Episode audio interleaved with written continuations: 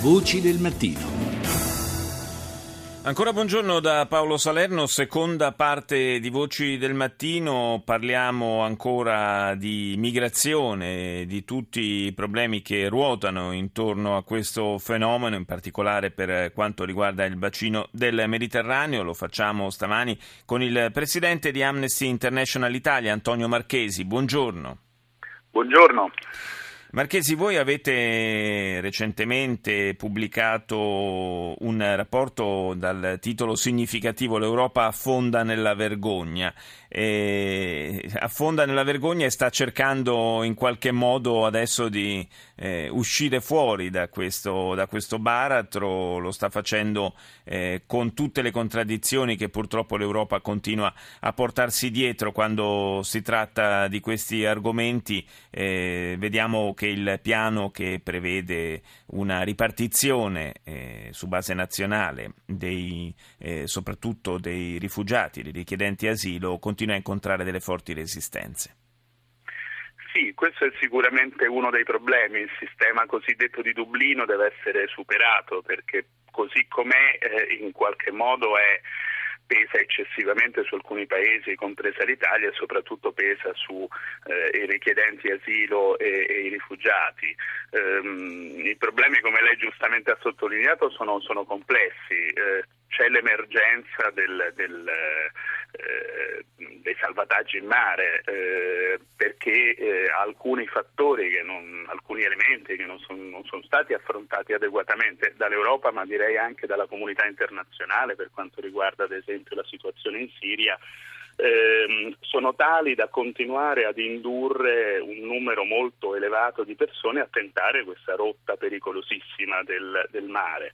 Quindi c'è un problema di salvataggio eh, che non viene affrontato adeguatamente da Triton, dalla missione attualmente diciamo, eh, prevista nell'ambito dell'Unione Europea. Sì. E poi c'è un problema di reinsediamento di profughi siriani, di accesso sicuro all'asilo per chi viene da paesi come l'Eritrea, di flussi migratori da governare in maniera più razionale, quindi ci sono una serie di problemi che sono invece eh, all'origine di questi, di questi, tentativi di attraversare il Mediterraneo. Ma infatti non si può neanche più parlare di emergenza, dobbiamo anche renderci conto che si tratta allo stato attuale di un fenomeno strutturato e strutturale, per cui come tale va affrontato.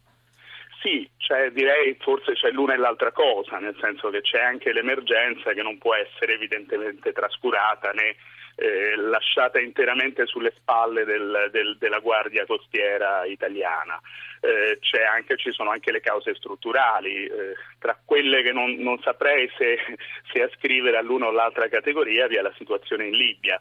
Eh, segnalo che ehm, ieri, quindi è, un, è recentissimo, eh, abbiamo pubblicato un altro rapporto che riguarda la condizione dei migranti in Libia. Sì, e contiene, eh, l'ho, l'ho, letto, contiene delle informazioni davvero molto preoccupanti. Avevamo sentore perché insomma avevamo già raccolto diverse voci in proposito, ma insomma questo rapporto di Amnesty conferma quanto eh, dura sia la situazione, quanti abusi debbano subire i migranti sì. e soprattutto le donne durante il passaggio in Libia. Ci sono dati su stupri, torture, eh, sequestri a scopo di riscatto, sfruttamento da parte di datori di lavoro, persino eh, persecuzione religiosa e, e, e, detenzione di un gran numero di persone in condizioni inaccettabili, compresi i bambini.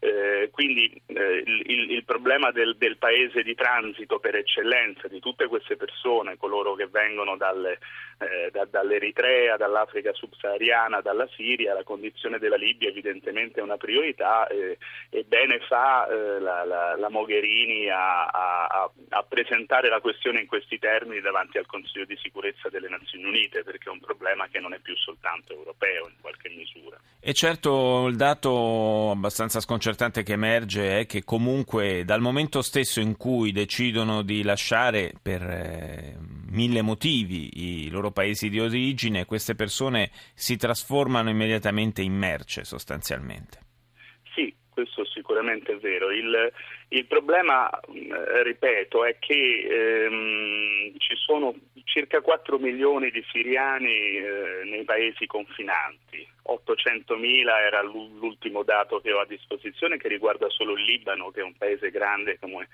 una piccola regione italiana. Sì. Queste persone dovrebbero essere reinsediate perché hanno diritto ad una protezione umanitaria in maniera regolare. Nel, nel 2014 l'intera Europa ha, ha reinsediato circa 40.000 persone, siamo comunque un continente con, con 500 milioni di abitanti circa. Eh, l'asilo praticamente non, non, può essere richiesto se non dopo eh, una traversata del, del mare Mediterraneo. La Tunisia e l'Egitto stanno eh, tendenzialmente chiudendo le loro frontiere alla Libia, quindi c'è un problema eh, complessivo che deve essere, che deve essere affrontato.